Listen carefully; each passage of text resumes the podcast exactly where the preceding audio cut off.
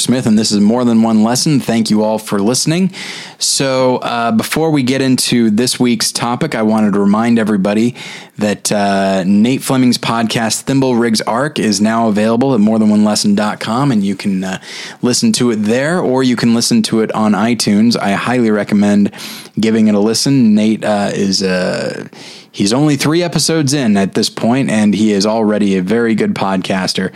So, um, for those that uh, that don't know, uh, Nate talks about Christian film and Christian film only, and maybe you are bored by that. But honestly, even if you haven't seen the films, I think uh, Nate explores them in just such a way as to make it interesting to anybody. But that's just my opinion. Uh, oh, you know, hang on don't take my word for it. Listen for yourself. See, I should have said that. Uh, that way, uh, that way it drives the traffic to the to that uh, iTunes page. So, um, okay, I think uh, I think that's about it. Uh, I do know that. Um, uh, our writer Bob Connolly has written a review of Get Out, in which he speaks very favorably about it. So you can find that uh, on the website. And I think that is about it. So I will go ahead now and welcome in my co-host Josh Long. Josh, how you doing? Hi. Good. All right. Glad to hear it. Now we've got stuff to get to. Got to get to it. We've got to get to a rival. Which rival? I'm looking at him I'm right now. The, I'm hearing the laughing in my head. yeah. Here's a frustrating thing that I think I've said on the show before. Okay. if I say the word apocalypse, now just just now I said apo- apocalypse, like I said it on its own. Okay. But if I say it in a sentence, I might swallow that first A. Oh. I do say it, but it's very it's very quiet. So it sounds like I'm saying apocalypse, Like a which is adorable, which is a toddler with big things on his mind, um, and uh, it's deeply frustrating. So yeah, uh, arrival, yeah, Like the like the most adorable answer to the question, what are you afraid of? apocalypse. There you go. oh. So yeah, uh, I don't know why I thought of that. Oh yeah, because uh, arrival, you see it as uh, as two words. Um, feels like there's probably a foreign film called Arrival, right? Probably. Stands to reason, or The Rival. There's a play called The Rivals. That makes sense. That sounds theatrical. anyway, okay, so we are talking about Denis Villeneuve's Arrival, written by Eric. This is going to be rough. Uh-oh. Heisserer, something like that. Uh, based, based on the story by Ted Chiang. Chang, I don't know. Chang. Um, and uh, the story is actually not called Arrival. I forget what it is called. I'm sorry about that. I did not write it down. Now, Arrival is a science fiction film that was nominated for a number of Oscars, including Best Picture, Director, Adapted Screenplay, Cinematography, Editing, Sound Mixing, and Production Design, and it won Best Sound Editing. Uh, Arrival is, I think, a great movie. It is an example of. Let me ask you this. If I ask you, what is hard sci fi? What would you answer? Um I feel like it's sci-fi that uh, that focuses more on the science side of it. And it seems like it could exist in some it could exist in the real world. Yeah. Like none of us think Star Wars could happen one day. Like someday we're all going to have lightsabers, but uh, something like Arrival feels like one that like this. This is something that Yeah. could theoretically happen. Yeah. I think for some reason Contact is always the first one that comes into my head when I think That's of hard odd. I usually go Solaris. Yeah, yeah. Well, Solaris I don't even know because it's got. eh, I think it has that kind of feel, but it incorporates these sort of supernatural elements. And I actually see, I would say metaphysical. Yeah. The, supernatural, certainly. Mm-hmm. But when dealing with the metaphysical, that is that does not uh, hard sci-fi to me does not preclude the incorporation of the metaphysical. 2001: A Space Odyssey has it. It's true. Solaris has it. Um, and I don't know. It's it's hard for me when I I think Solaris is what I first think of when I think of hard sci-fi, and then oddly enough, I think of Alien, which is still a horror movie, hmm. but because it absolutely feels like something that could happen as far as the tone. Hmm. This is just people at work, basically. You know, space truckers is what they said. Hmm. yeah. So when you're in that environment, you absolutely feel like this is a technology that could exist someday. I feel like because of the creature feature nature of that, it doesn't feel like hard sci-fi to me. But I don't know. I feel like there's. I think objectively it is not. Mm-hmm. Um, but it's tough because because you're also dealing with you know the the company and the mm-hmm. idea of prioritizing of of profit over humanity, mm-hmm. Which is a standard science fiction trope, I would say. Mm-hmm. yeah. Um, yeah, I feel like I don't know. It's now that I ask, I find myself having a hard time. It's like that. I forget who said it. it was. I think it was a senator or something like that. Mm-hmm. When asked, like, you know, what is pornography, and they and he just said, "I know it when I see it." you know, um, yeah. it is. I I think it's a difficult thing to define, mm-hmm. Except that there are plenty of action movies that have science fiction elements, but it is first and foremost an action movie. So along those Yeah. lines, maybe Alien is maybe not even maybe. I think it is a, a, horror, a horror movie, movie with science fiction elements. Yeah, I think I think that's a good. That's a good.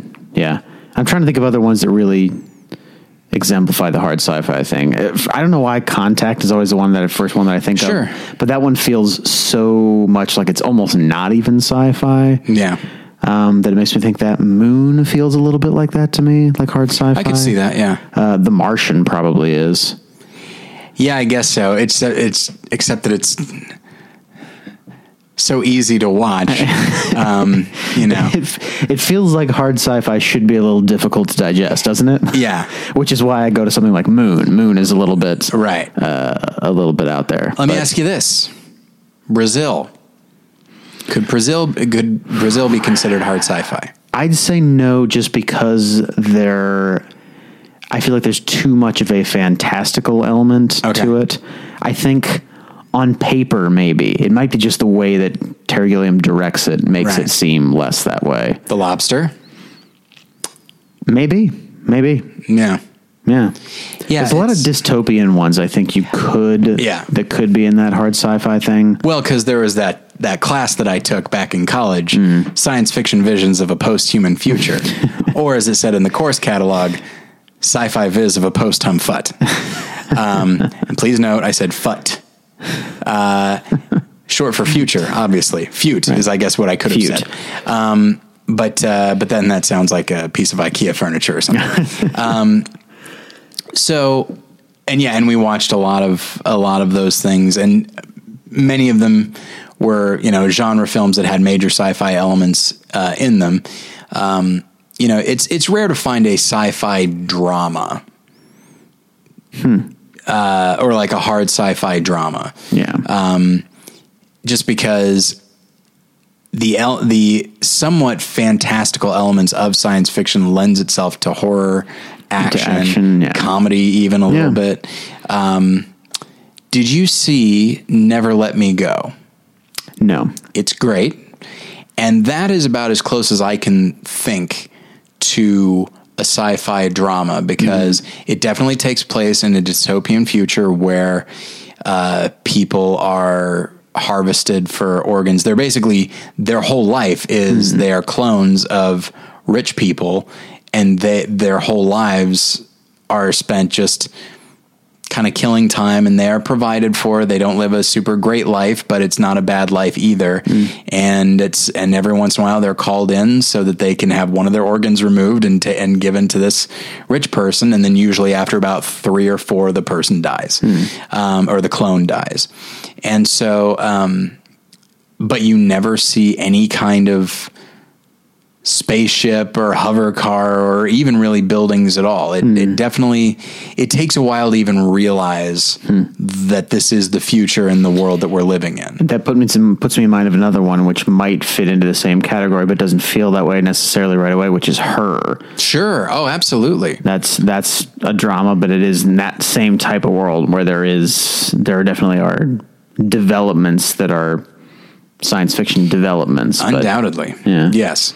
Uh, and so, along, would you consider Arrival to be hard sci-fi? I think I would, and normally I would almost not, just because of the alien aspect of it. It feels like Right. almo- almost like anything with aliens can't quite be hard sci-fi where you see them anyway, or or like uh, that's that that I don't know if I can back that statement up. Maybe I take that back. um, but I think yeah, it. I think it depends on what the aliens are doing. If they're Yeah, trying probably. to destroy the Earth, I'd say Probably that's not. Uh, probably not hard sci-fi. But in this, and not unlike Contact, honestly. Yeah, yeah, it's true. Um, but yeah, I think I would say this one is because uh, again, going back to the original thing that I said about hard sci-fi is that it focuses uh, first and foremost on the science aspect of it. Yeah. And this they bring this woman in because she focuses in uh, linguistics and in, Yeah. in language development specifically, and they go into a lot of the. Uh, specifics about the development of these these creatures, the heptapods they call them, isn't that Yeah. right? Uh, about the development of their language and the way that they communicate and everything like that. Here's something that I would say happens with good hard sci-fi, and uh, I will use as an example Arrival, but also I'll say Interstellar. It gets it takes a a very technical concept that I normally would not care about at all and f- and genuinely intrigues me.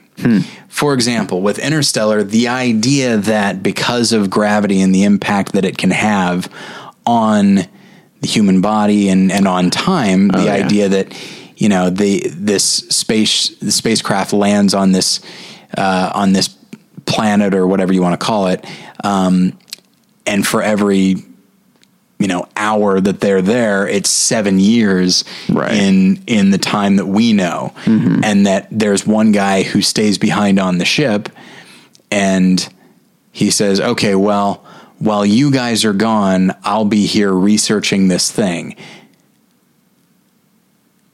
which is to say he's going to be researching for seven years Yeah. at least Yeah. uh, while they are spending a couple of hours uh, on this planet. Mm-hmm. And so that idea was fascinating to me, and it's not something that I expected in Yeah. Interstellar. Um, and along those lines, Arrival got me so excited at the notion of linguistics Yeah. there is that scene to me like the film deserved best adapted screenplay just for the scene where she is breaking down the sentence Yeah. you know why are you here and explaining s- why that statement will take a long time to ever get to Right. even Yeah. so far as like we don't know if they even understand the concept of why Right. Yeah. you know, I mean that that idea blows my mind, and Yeah. they put it in very simple terms, but they do not, in my opinion, sacrifice the complexity of the concept. Yeah. Um, and it teaches you something new about language if, if you hadn't thought of it already, which is that it's much more complicated than we could ever Right. really think about. And it's complicated enough when you're talking about uh, language between humans who have Right. so many common things, let alone uh, non-humanoid creatures from another planet. Like, why? Why would we share anything in the way that we? Uh, we have communication. So yeah, she has to figure out what we share and what we can, what we can, how, that can help us communicate.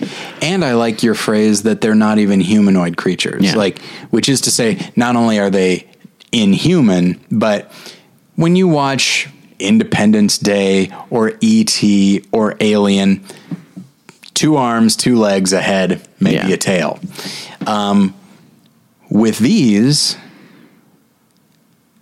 they seem to kind of have arms, I guess, uh, Or legs, maybe. or legs, but they also be, sort of become tent- tentacles and they spew ink as a way Mm-hmm. of communicating, and they clearly stretch past the point that we are able to see. Mm-hmm. So they could be, you know, two or three stories tall, and we have no idea. Yeah. And that's something that I that I also love is that when you actually when you finally see these things, they are very intimidating in some ways, partially because I have no idea what I'm looking at or even where I should be looking. Right. Do they have faces? Yeah. Who's to say?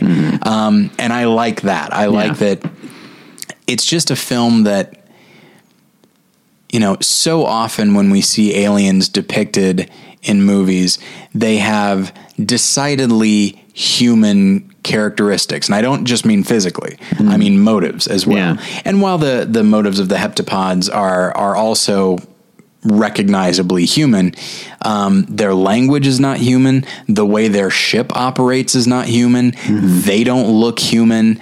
It's just, excuse me, it is quite literally otherworldly. It's a mm-hmm. film that absolutely understands that yes, if something comes from another world, we we should not expect it to be similar to us in any way.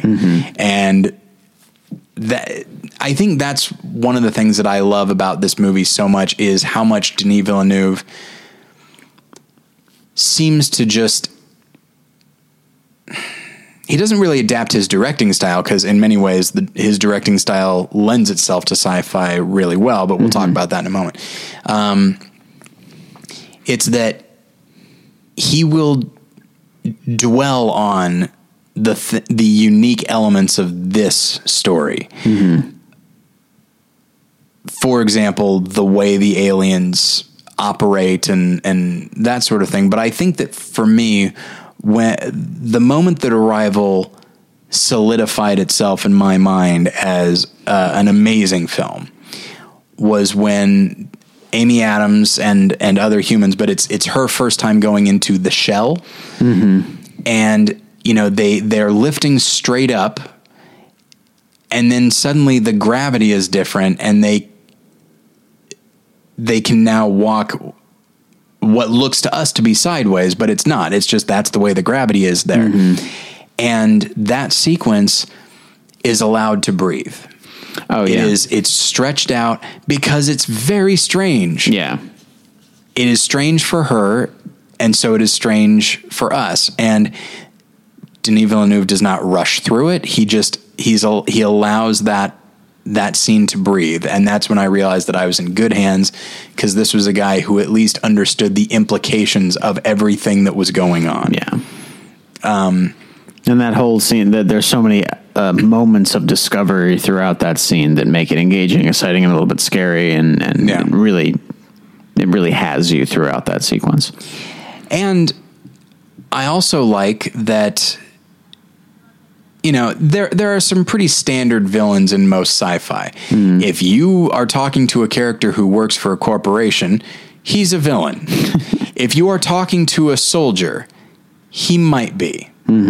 There's a good chance he will be because often uh, an element of sci-fi that uh, that you'll see over and over is that the hero is the person that's able to think outside the box, is able to adapt their thinking to the situation, and corporate characters they are thinking in terms of the bottom line and that's all that matters so of course they're not going to adapt their thinking and then soldiers are I'm I'm not speaking in life. I'm speaking in these films. Right. Soldiers are meant to think in terms of constantly assessing threat, Mm-hmm. and so they can't. They really can't allow themselves to think that far outside the box. And so, uh, so we get soldiers in this film, soldiers from different countries who have different priorities.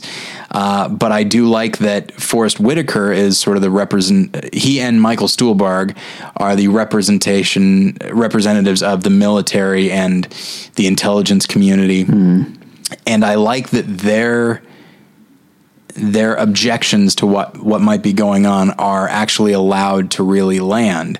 Um, you know, there comes a moment when I don't remember exactly the uh, the analogy, but uh, someone talked about you know when when visitors landed in what was it Australia or something like that. Uh, that's right. Yeah, when when white people when when the British first landed in Australia and they talked to the Aborigines and and the Aborigines had this this word kangaroo that actually meant one thing, but the but the white people thought they meant another and that sort of thing.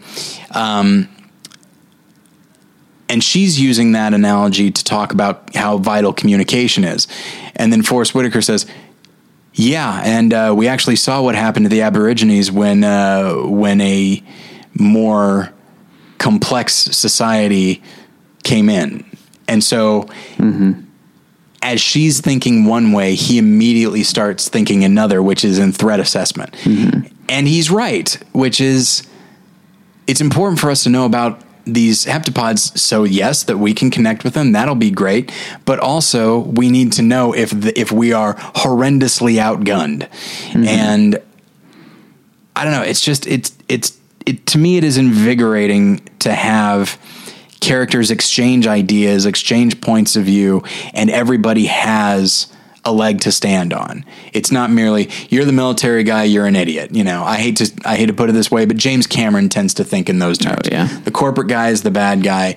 The military higher ups, not the grunts, but the higher ups are usually the bad guys. Um, and it's nice to see a film where there really are no bad guys. There are some, you know, there are some military people from other countries who are maybe a bit hasty, but again, they're still acting in in terms of self interest, which is something that can be understood given the cir- the circumstances. There's a few uh, kind of nameless American military characters that kind of could be bad guys in this one. I think. Right, and and they're actually not even that higher up. They're like Right. on this level where they're talking with their relatives, and their relatives are hearing stuff from like the media and Yeah. pundits, and they're just which and and that's another element that actually is not explored that deeply, which is the the role that that media can play into mm-hmm. panic Yeah. Um, and that if you had reporters and pundits who were actually willing to think in terms of the opportunity that the heptapods could bring with them, that they could actually calm the populace. But mm-hmm. no, they're thinking in terms of this is crazy. Why are we not bombing them? Yeah. which causes everybody to think in those terms. And so, Yeah. yeah, I, there are some.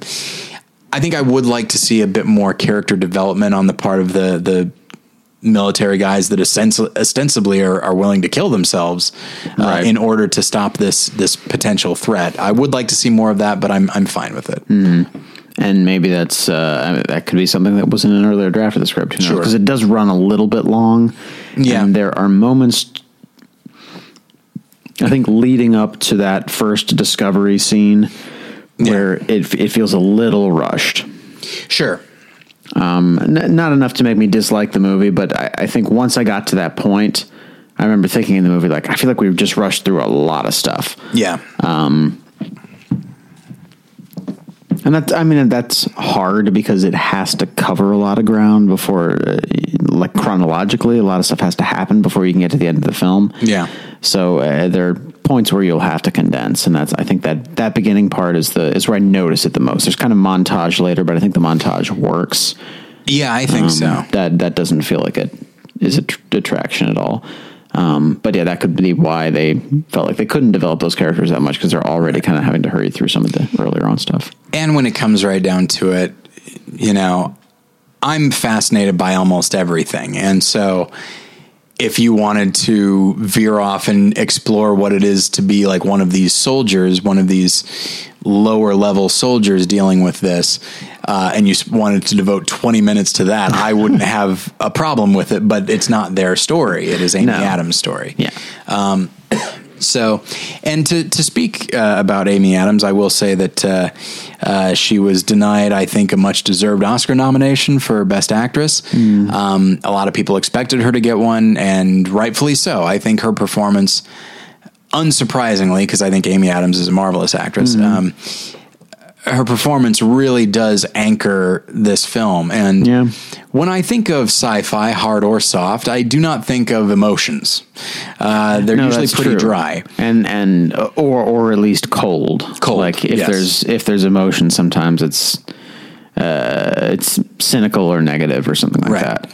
and and her character injects not sentimentality and not just like not hysterics or anything like that but her character is such a great entry point into this because I genuinely believe that she reacts the way anybody would react. Now she is something of a scientist, so she is able to to contain herself a little bit more than than most people would, but just the excitement at oh my gosh, aliens, and then I get to be a part of it. This is crazy. And then going up into the shell and then f- establishing some type of c- communication with them.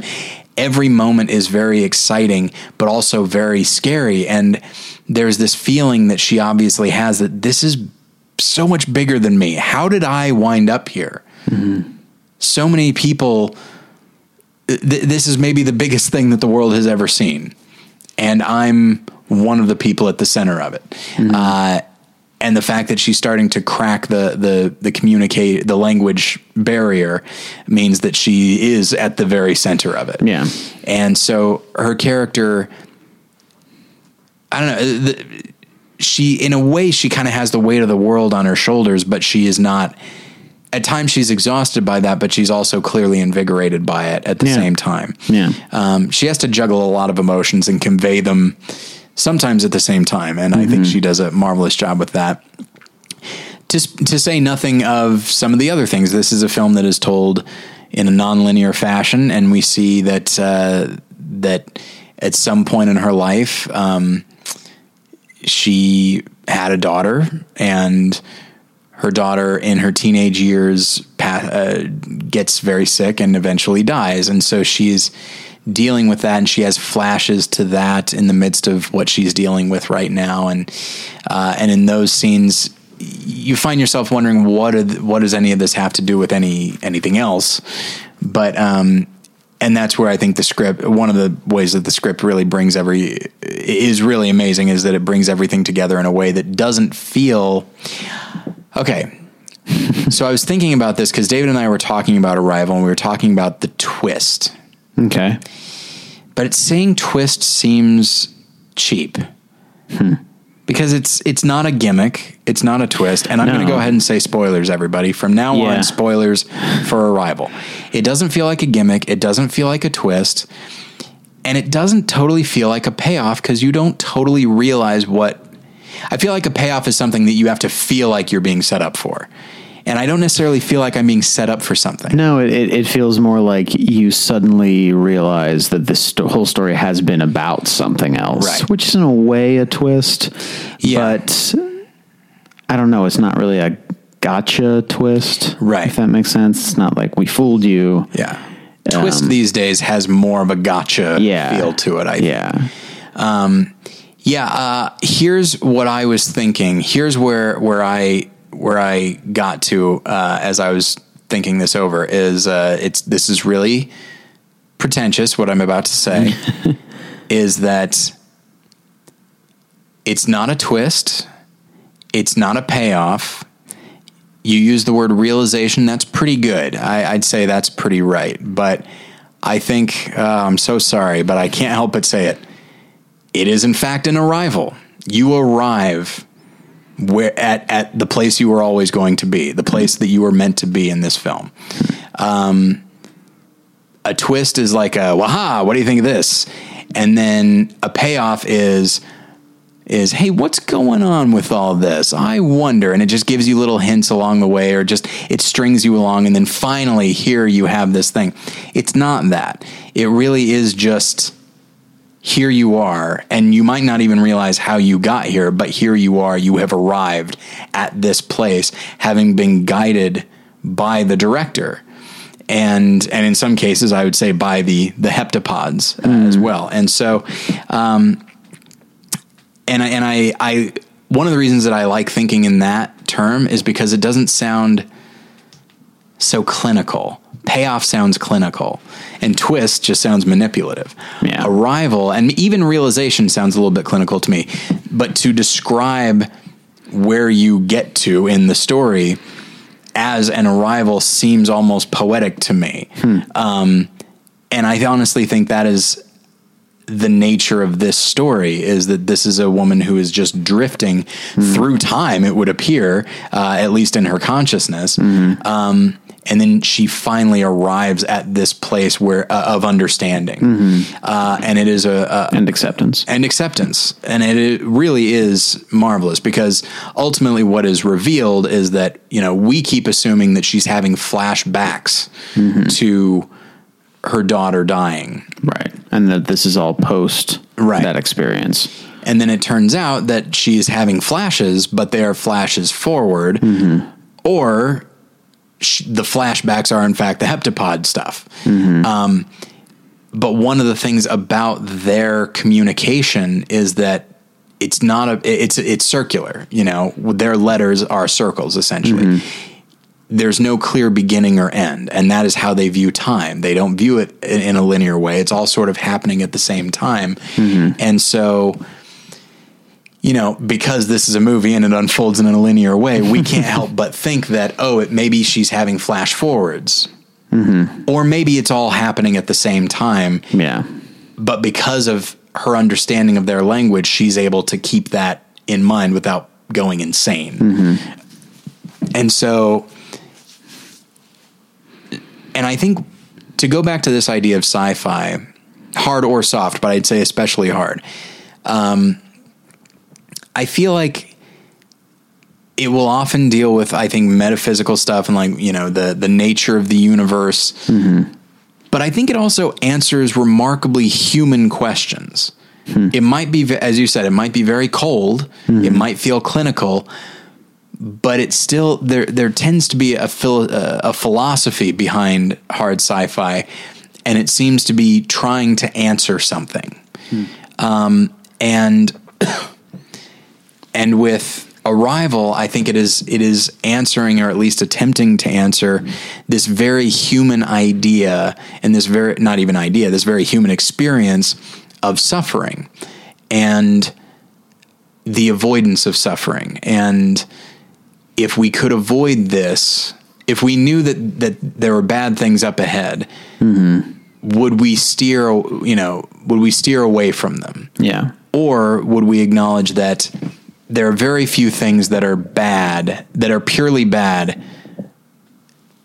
without a little bit of good? You know, it could be a relationship, it could be, uh, you know, a job where, yes, this is remarkably stressful, but maybe there's some kind of benefit here. Um, Yeah. Very few things in life are 100% good or bad. Right. So the film raises that question if we could avoid something because we know that there's pain or, or something bad attached to it, is that worth avoiding the thing altogether? Yeah, it's it. Honestly, oddly enough, it's uh, something that was explored in Inside Out uh, as well. Uh, did you see Inside Out? I did. Uh, that idea that as this girl gets older, you know, there's there's happiness and no, there's joy, there's sadness, there's all these different emotions, and when you're younger, they are all separate. But as you go to, get older, you start to understand that no, there's this concept of bittersweet or whatever you want to call it, where there's a mixture of joy and sadness, and that's what it is to be human, mm-hmm. is to understand the complexity of emotions and experience, mm-hmm. and to understand that you know sometimes you can't have the happiness, you can't have the joy without experiencing some of the sadness, mm-hmm. and that makes you under that makes you appreciate the joy the joy so much more, um, and so so yeah, Amy Adams ultimately is being shown the future, or at least is perceiving the future, uh, in which she's going to get married and she's going to have a, a child, and her child is eventually going to get sick and die, and she, and knowing that she has a choice to make, uh, which is do we go do I go ahead and have this child knowing that after however many years this child is going to die is going to get sick and die not merely die quickly it's going to be a process a very heartbreaking process and so you know that is a very it is a very human uh, idea. It's something I think anybody can relate to. I definitely know that that I myself uh, I've I've thought back to times in my life, and I thought, oh man, if I could go back to this time. If you could turn back time, if I could turn back time, I don't know any more lyrics beyond that.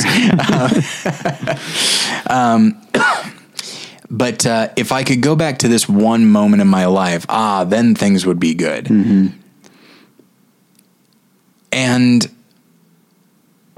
that is true in its own way, except it's not. Like, you know, uh, there were moments in college that were great. Mm-hmm. There were, mo- I would say, you know, my senior year of high school was pretty great in a lot of ways. I was able to do a lot of the things that I loved doing, um, and without any of the adult stress or anything like that. And so if I think back and think, yeah, that's the time to live, and then I realize, well, wait a second. I'm happier with my wife than I ever was in dumb old high school. And yes, I am an adu- I'm an adult now. I have to pay bills. I have to go to work. I have to do things I don't want to do, but it is mixed with this tremendous happiness.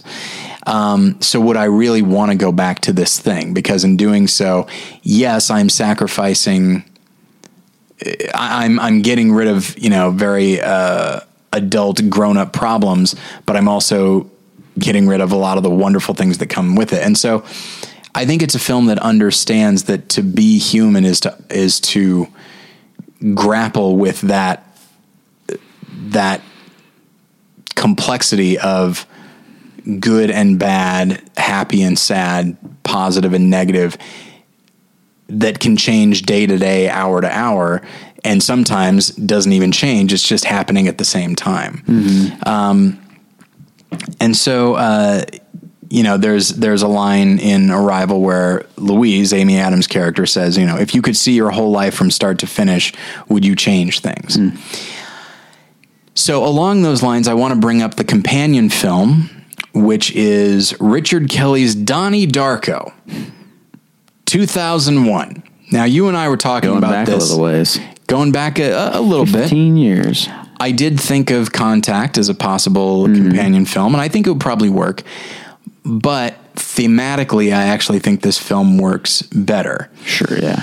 I saw Donnie Darko in the theater in 2001. I was excited to see it. I was 19, which you and I agreed is the perfect age to see Donnie Darko. Um, Yeah. I have not seen it since, but I have a shocking memory for it, um, which speaks which speaks to the quality of the film. You know, as much as I might just as much as I might make my joke just now about how 19 is the perfect age.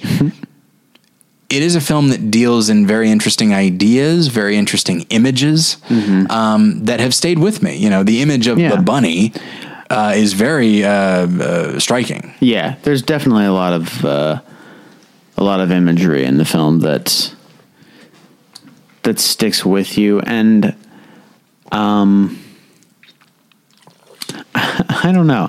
I think I don't like Richard Kelly as a filmmaker in general. I think this is the only film of his I've seen. I didn't see Southland Tales. I saw enough of Southland Tales to think I can't I can't watch this whole Yeah. movie.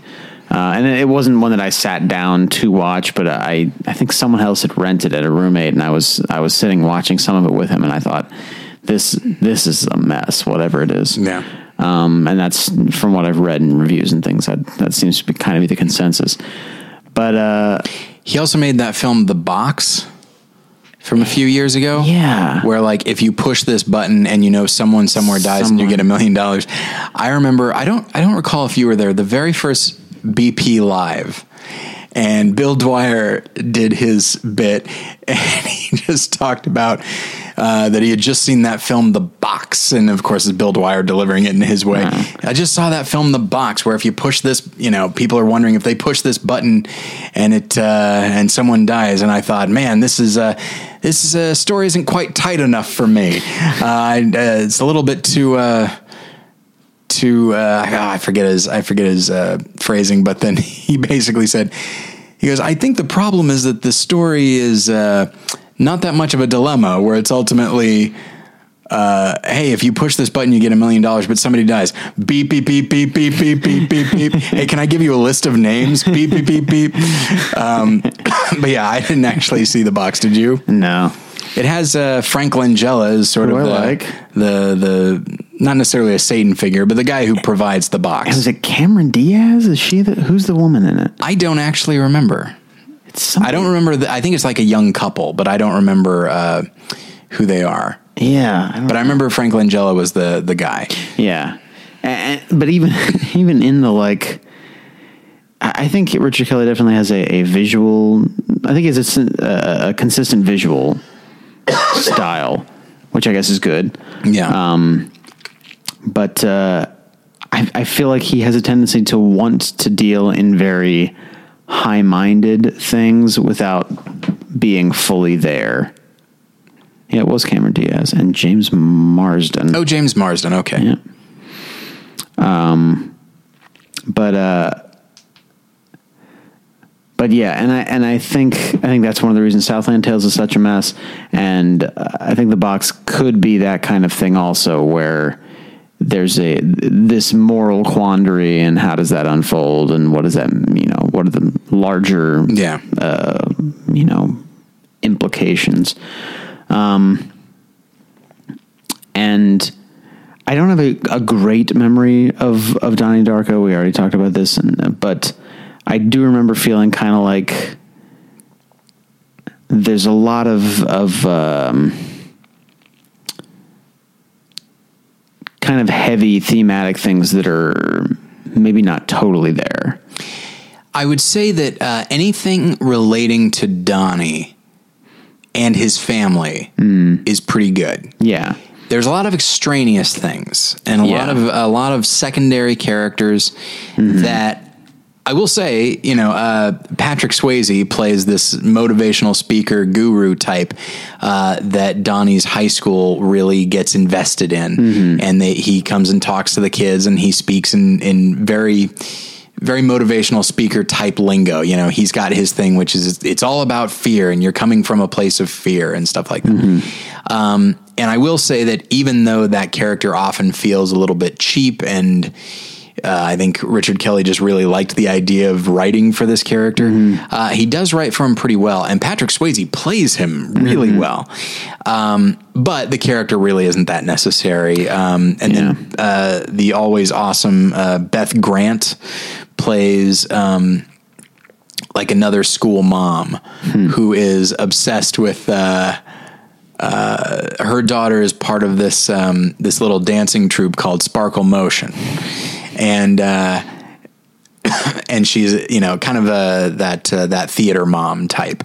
Um, and while it's hard not to find some of that amusing, and it winds up being kind of a fun little flourish, in the end, it just feels more like somebody who is just trying to be satirical and trying to I don't know. It, it's in those moments that it, that uh, seeing it when you're 18 or 19 makes it seem that seem like a really great choice. But Yeah. in retrospect, it's like look, you're casting too wide a net. You're trying. Are you trying to make fun of suburbia? Are you trying to do this American Beauty type thing? Yeah. You focus on Donnie when you focus on this idea of of destiny and fate and and all of that. You're great. When it is focusing on that, it is indeed very focused. It's very sharp, and it's very complete. He seems to really, as as unfocused and scattered as it sounds like Southland Tales was. The primary story of Don, uh, Donnie Darko is very dialed in, uh, and he's and Kelly seems to really understand what he wants to explore and how he wants to explore it. Um, and I think maybe that's one of the reasons why I have such a strong memory for it, having only Yeah. seen it once, is that I thought it was a really well constructed story um, with some really interesting ideas, ideas that, frankly, Denis Villeneuve is exploring in in Arrival. You know, so uh, so the idea of okay, for example, here's here's a line from Jena Malone's character in Donnie Darko. What if you could go back in time and take all those hours of pain and darkness and replace them with something better? Hmm. If you could see your whole life from start to finish, would you change things? Like those are two One of them is from Arrival. One is from Donnie Darko. Yeah. The sentiments are very similar. Yeah. Um, So, so that's the thing is what it's exploring in Donnie Darko is is I'd say a pretty timeless idea. Some of the ways that it explores it, I think, uh, or maybe not even the ways that it explores this idea, but some of the uh, little flourishes of the film, I think, are maybe a little bit beneath the film, to be honest. Um, but I think uh, the performances are great. I think Jake Gyllenhaal. It's definitely the, it's kind of the film that put him on the map, and I'd say rightfully so. That's the first one I remember seeing him in, and now he is a a, uh staple of Denis Villeneuve too. You're correct. Hey, look at you putting things together. Um, yeah, and uh, Maggie Gyllenhaal is in it as well. She plays his sister, unsurprisingly. Uh, his parents, played by Holmes Osborne, who is an actor that I've liked for a long time. He was in That Thing You Do. He was in Affliction. Um, He's in the box also. is he? Yeah, apparently. stands to reason. um, but he uh, he in many ways seems like a very specific type of dad in that he he seems like he could be kind of clueless, but in fact he knows he knows what's going on more than than it would appear. I like that kind of thing. Uh, and then, but Mary McDonnell, I think, as Donnie's mom, really shines. I think she she's an actress that I've liked in. Uh, a ton of stuff. She was in that film Passion Fish that we watched for Oh, movie that's night right. a Yeah, while yeah. ago. She the lead in that one. Yeah, Yeah, she's and then she that. was in uh, Battlestar Galactica, the the new show. Yeah. she plays uh, the president. Oh yeah, yeah. That's right. Um, and she's yeah, and she was in um, Sneakers. I remember first seeing her in Sneakers. haven't seen that. Um, it's a pretty good movie. It's kind of Yeah. fun. Uh, and there's just there there are moments that yes seem a little bit American Beauty esque, except in my opinion better. Where Donnie is it, Donnie has major problems, major mental problems, and he knows it. And there comes a moment I didn't write it down here, but you know he said, you know, to his mom, he's having this moment of extreme self hatred, and he says, you know, what's it like having a?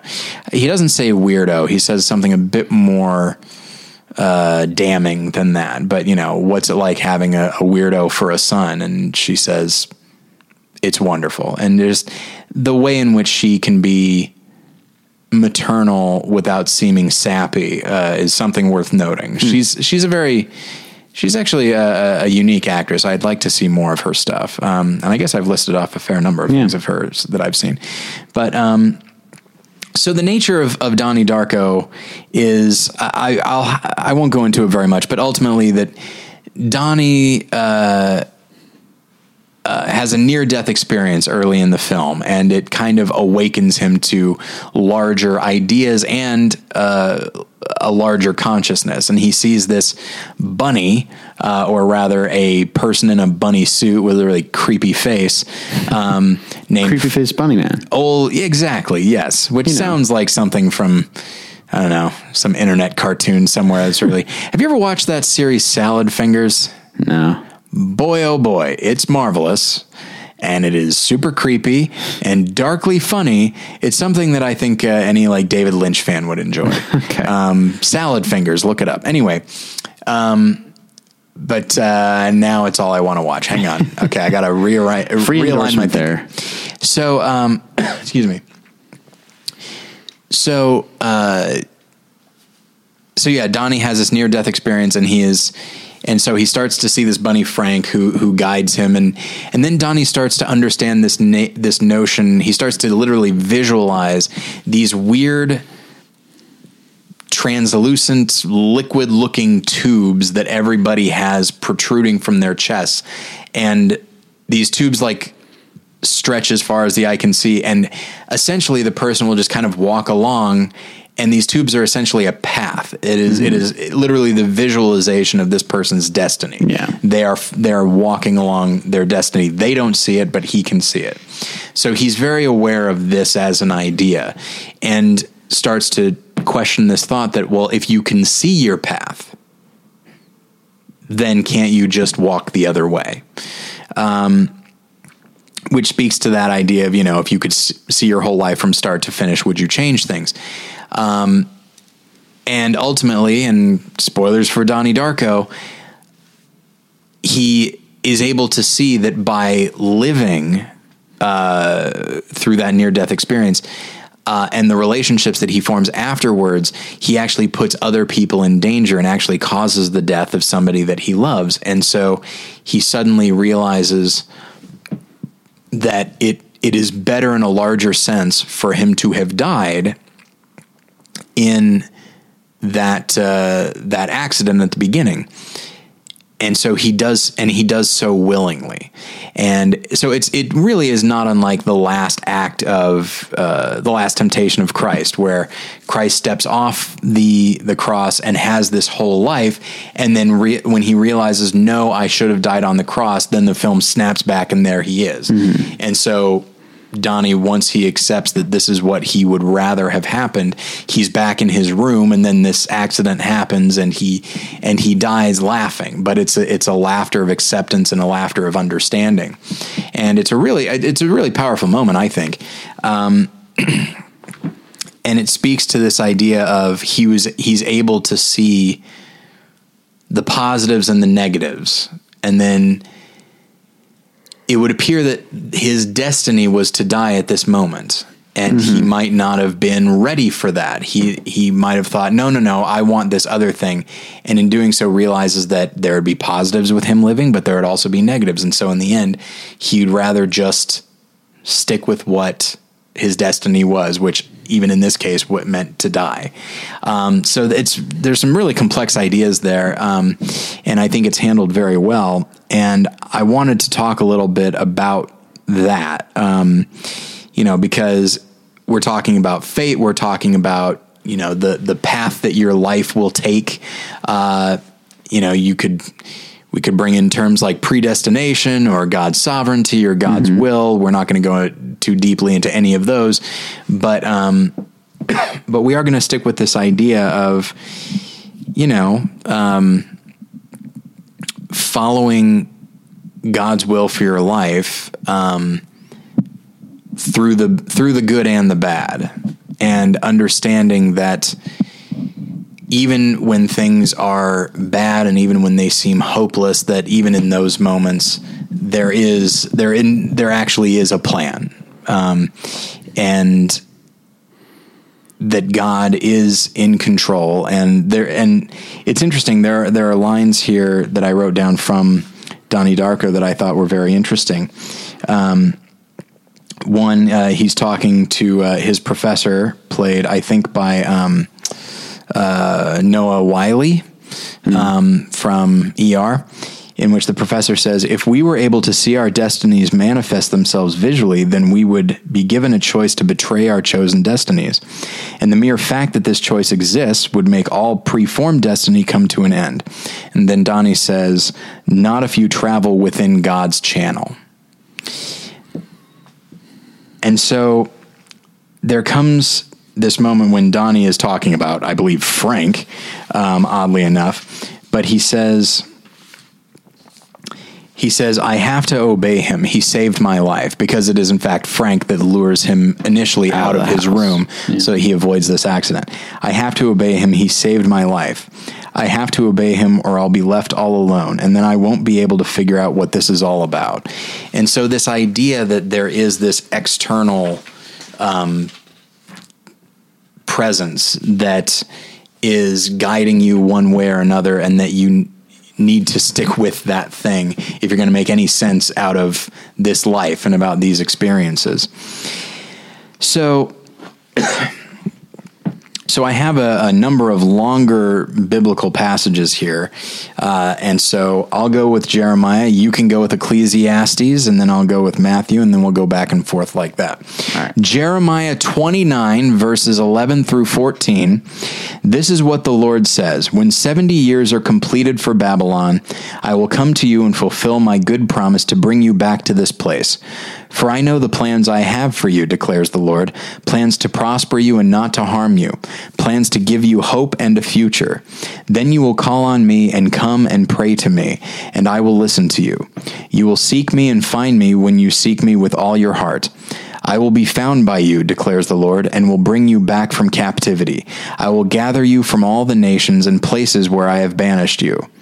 uh, uh, declares the Lord, and will bring you back. F- to the place from which I carried you into exile. So, I wanted to talk about this very br- briefly. So, this is talking. This is God talking uh, about people being exiled uh, according to God's own will. He banished uh, uh, uh the people of Israel from a certain place uh, and exiled them to a certain place. And and this is according to his will, but he is saying, you know, when 70 years are completed, I will come to you and fulfill my good promise. Now, 70 years is a long time. So he's talking to a, a, a, larger people. He's not talking to an individual person. And so if I'm 50 years old and I hear in 70 years I'll do this, I could have this thought of, oh, okay, so I guess I'll just screw myself and that's not going to happen for me. But hey, thanks for that promise. Um, or, which is true enough, by the way, you know, that person could be dead in 20, 30 years. Either way, they're not going to see the fulfillment of this promise. But they could also see that there is a promise that's going to be fulfilled. And by my staying here, where uh, in, in exile during that time, uh, I am all that is also fulfilling God's promise. I am where I am supposed to be. And if I was supposed to be brought back into, uh, you know, the land that he banished me from, if I was supposed to do that, then I would. But that seems to not be the situation for me. And so this is, I'm not going to say my lot in life. I don't mean to put it that way, but this is the life that I'm meant to live. And I am, what is the, what is the line from Donnie Dark? I want to make sure I get this right. You know, I am traveling within God's channel. I am living in God's will. Mm. Um, and so I want to throw this to Josh with Ecclesiastes. Take us away. All right, this is Ecclesiastes 7 13 and 14. Consider what God has done. Who can straighten what he has made crooked? When times are good, be happy, but when times are bad, consider this God has made the one as well as the other. Therefore, no one can discover anything about their future.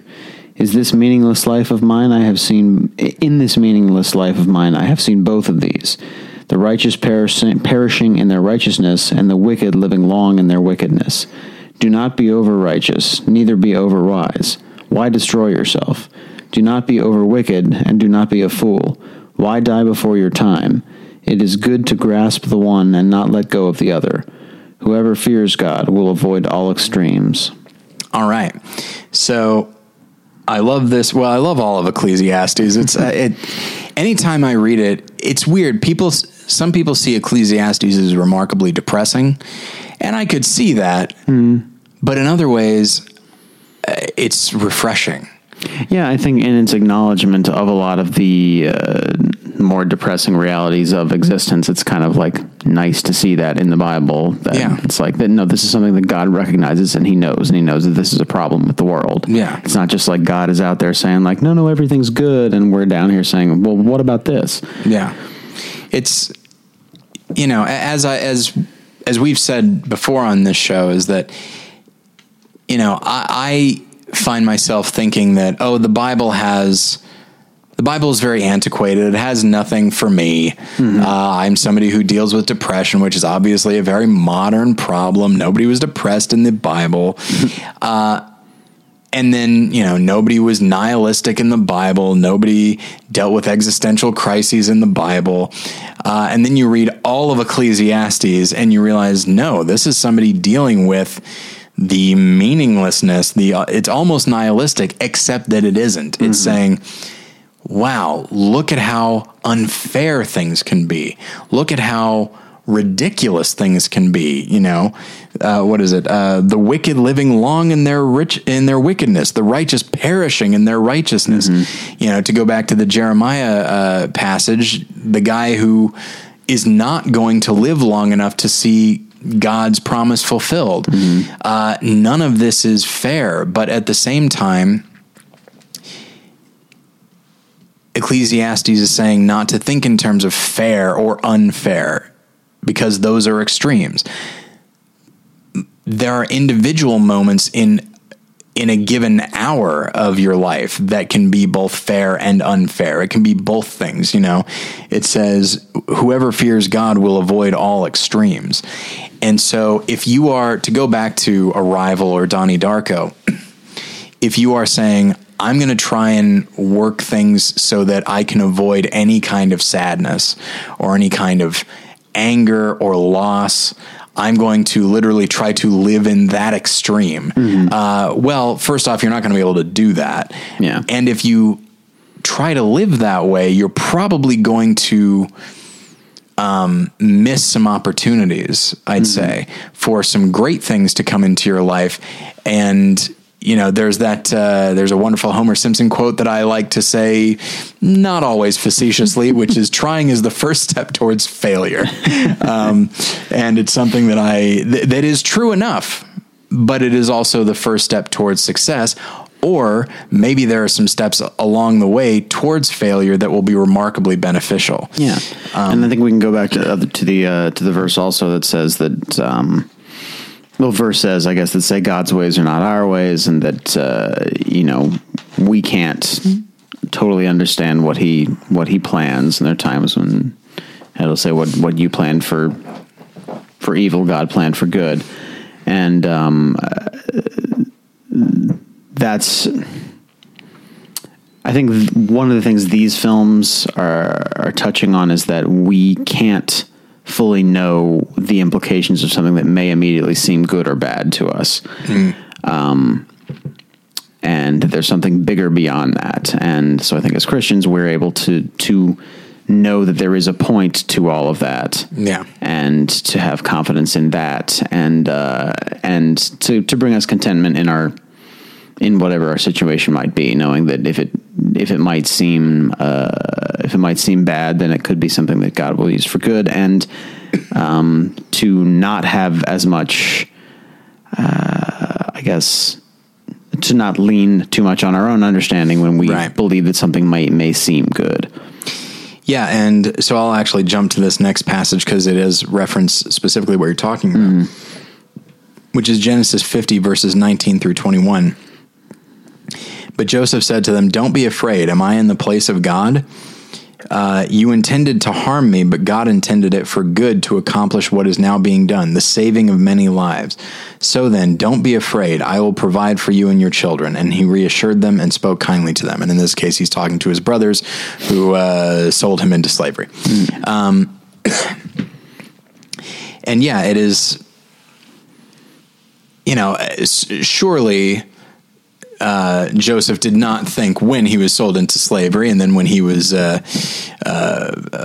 Thrown into prison, thrown into prison and just surely uh, he was he was faithful but in that moment i'm sure he thought well i guess this is uh, where it ends. I guess this is uh, i guess god's will is for me to be here in this prison doing nothing not my uh, not my instinct but what do i know?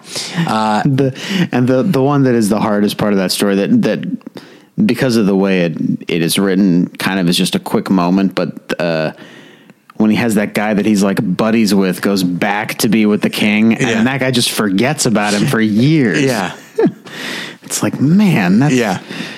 that's a terrible part of that story. And it's only a, it's only a brief thing but it's like not in his life it wasn't a brief thing. It was years of him thinking like any day now this guy's gonna like get me out of here. And then after five years you're probably like yeah that's not gonna happen. So you know, I I guess I'm still holding on to hope, but I gotta say, five years of nothing. I think maybe I should let go of that. Um, but yeah, and and yet uh, this all needed to happen. There's no, there was no way. I mean, of course, there would always be a way if God wanted there to be a way, but Right. Um, but this is how God came, uh, how Joseph came to Pharaoh. He needed to be in a position where he literally couldn't go anywhere else. Yeah. Um, and, uh, and so something amazing, not merely was Joseph ultimately elevated way beyond where he would have been otherwise, but out of that, lives were being saved. Um, and so, uh, so we skipped this one. So I'll go ahead and read. Uh, no, let's have you read Matthew. Okay. Right there. Go ahead. This is Matthew 5 43 through 45. You have heard that it was said, Love your neighbor and hate your enemy. But I tell you, love your enemies and pray for those who persecute you, that you may be children of your Father in heaven. He causes his sun to rise on the evil and the good, and sends rain on the righteous and the unrighteous. If you love those who love you, what reward will you get? Are not even the tax collectors doing that? And if you greet only your own people, what are you doing more than others? Do not even pagans do that? Be perfect, therefore, as your heavenly Father is perfect. Okay, so once again, uh, this speaks to natural human instinct, which is I will avoid pain and I will embrace things that are good. Okay, and that and in this in this regard, it's there are people that cause that have caused me pain and will cause me pain. So they're no friends of mine. I'm certainly not going to pray for them, and in fact, I will actively work against them. Uh, and this passage um, says that no, that's not that's not how we should operate. We can't think in terms of bad or good. We have to always be thinking in terms of I was going to say think in terms of good, but think in terms of, I guess, just think in larger terms, which is this person who is persecuting me is still a child of God. They're doing something terrible, obviously. Mm-hmm. Um, but it's not my place to wish them ill. Um, in fact, I'm supposed to do the exact opposite of my instinct and to pray for the people that are hurting me. And so, along those lines, you know, if we can uh, extrapolate larger things from this, it's maybe that we don't necessarily go looking for pain and suffering. It will it'll find us eventually. Don't worry. But at the same time, maybe you are called into a job that is going to be very difficult for you as a person or as a Christian or whatever. Um, maybe you're being called into a relationship that is that could potentially be uh, problematic, not morally, but like emotion. You know, mm-hmm. you you happen to love somebody who is a handful. Mm-hmm. Um, you know, somebody has to love them, and it's you. and but tremendous things can come out of that. Mm-hmm. Um, and maybe even more tremendous because of the difficulty with which you you love this person. Um, now, here's the thing. I want to read 1 Thessalonians 5, verses 16 through 18. Here's what strikes me as interesting. I'm going to read this and then I'm going to break something down. Rejoice always, pray continually, continually, pardon me. Give thanks in all circumstances, for this is God's will for you in Christ Jesus. Here's what I like about that. This is one sentence, there's a semicolon, but this is one sentence. But it's three verses. Hmm. Rejoice always. That's 16. Pray continually. That's 17. And then the rest of it, give thanks in all circumstances, for this is God's will for you in Christ Jesus. That's 18. The idea, it's not a thing I think about very often until I was reading this, and that is the way verses are broken down. Hmm, yeah. It really does. The fact that rejoice always is one verse, mm-hmm. and it's just two words, followed by pray continually, which is again two words and one verse, um, it speaks to how important those ideas are. Because verses, obviously, it's important to look at the larger context of any verse. Right. But at the same time, verses often can be looked at on their own. And mm-hmm. so, quite literally, there's a, there's a verse in the Bible that says, rejoice always. There's a verse that says, pray continually you know that is to me uh, astonishing, and I think it speaks to the the importance of those commands. Uh, and then following up with give thanks in all circumstances. You know that obviously is counterintuitive. We're not going to want to give thanks when bad things are happening mm-hmm. to us. Um, but to give thanks to under is to understand. Well, first off, it's to look to God in any circumstance and the moment you start looking to God is when you start to put things into perspective, including your own suffering, but mm-hmm. also, you know, including your own happiness. Yeah. Um, so, uh, John 16, verses 32 and 33. A time is coming, and in fact has come, when you will be scattered, each to your own home. You will leave me all alone, yet I am not alone, for my Father is with me. This is Jesus talking, by the way. Uh, I have told you these things so that in me you may have peace. In this world you ha- you will have trouble, but take heart. I have overcome the world. So, you know, if we take all of these verses together, and this is a lot of stuff to talk about, it's that you will have trouble, people will persecute you, the evil, uh, you know, the wicked could actually prosper a lot.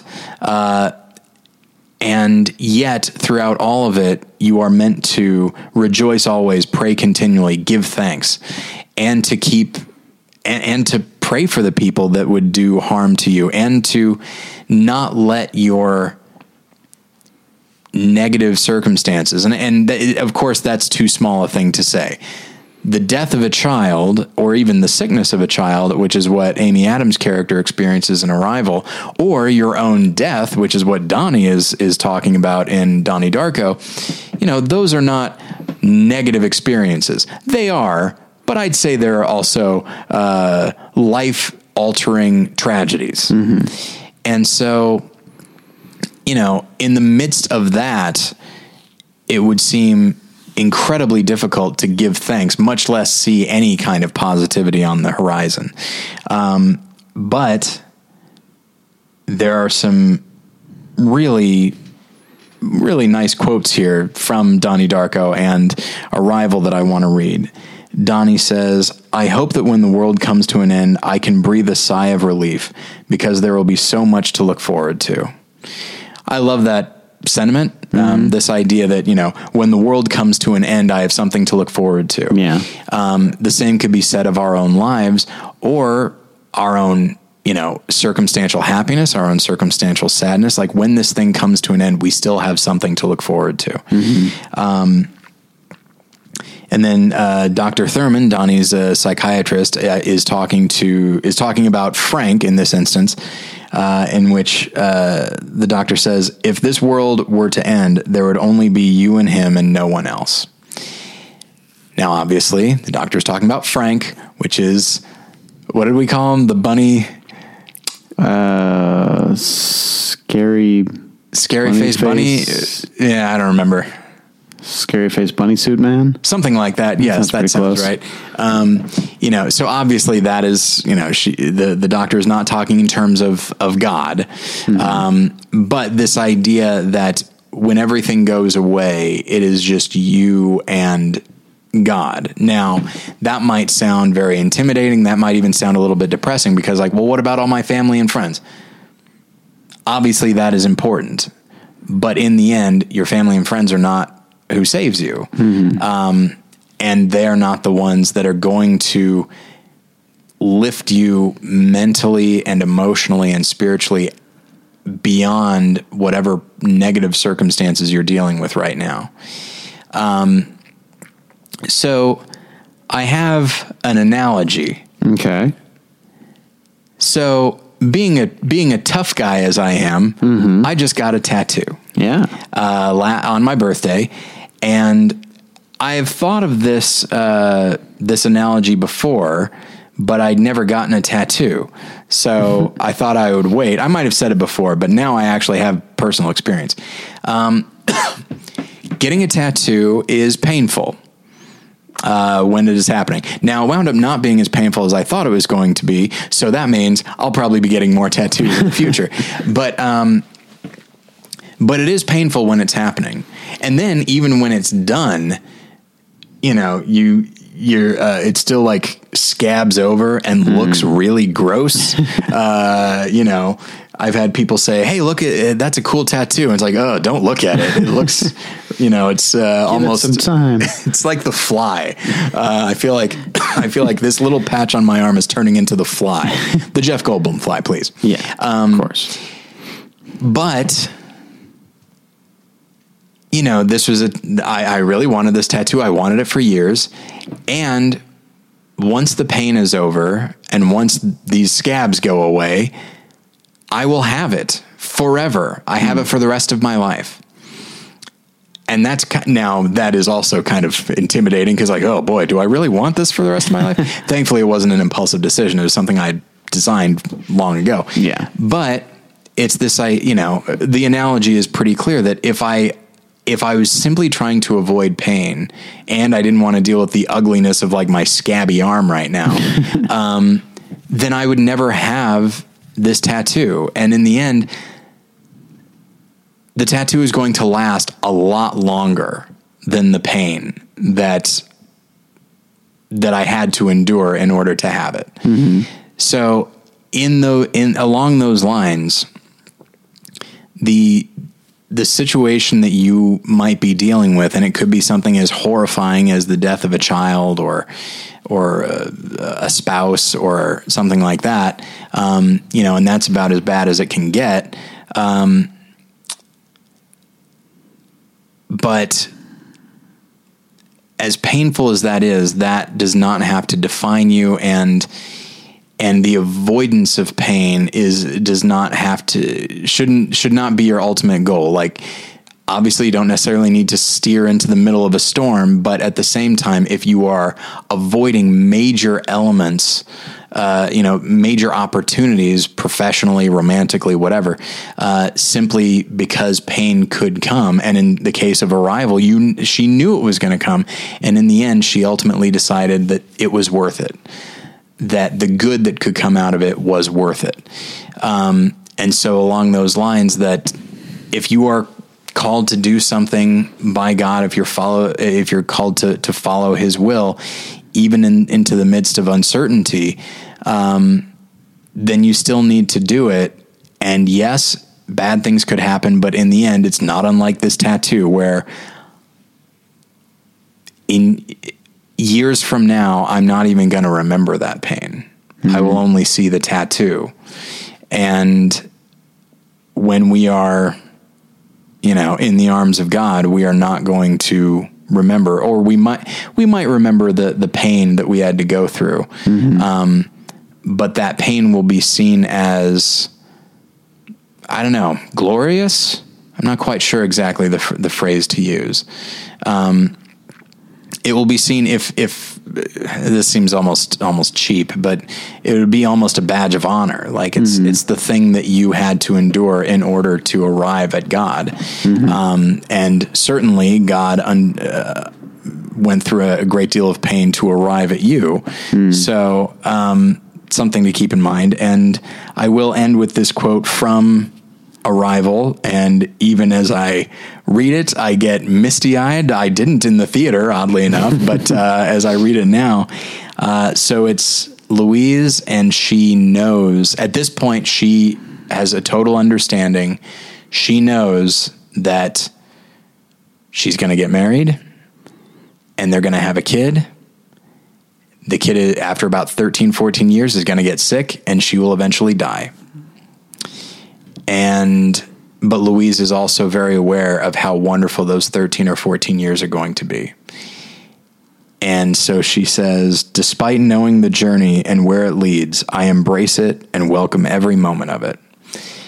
And that is ultimately what we have to do. And I say have to as though it's a chore. And obviously, there will be times when it feels like a chore, but, you know, this is the journey that we're called to. And, you know, in those moments when we have, in those rare moments when we have like a bit of understanding about the the weight of what it is that we have to endure, you know, my hope is that our larger understanding of the the greater good of God's will will allow us to accept it the way Donnie does in Donnie Darko, where once he realizes where he is and that he he is now embracing his destiny even though it means his own death he is he is just laughing. And it's and it mm-hmm. is a it's not a maniacal Frank Gorshin Riddler laugh.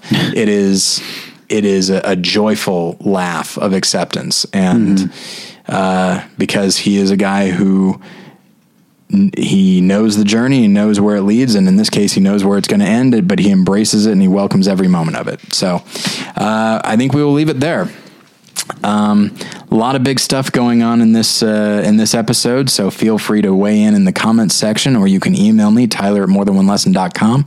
You can email Josh, Josh at morethanonelesson.com. You can follow me on Twitter at more lessons. You can follow Josh At the Josh Long. at the Josh Long. I want to try and uh, end with some energy here. Um, you can also uh, like us on Facebook, and uh, I think that is about it. Thank you, everybody, for listening. Josh, thanks for being here. You're welcome. and we'll get you next time. Bye.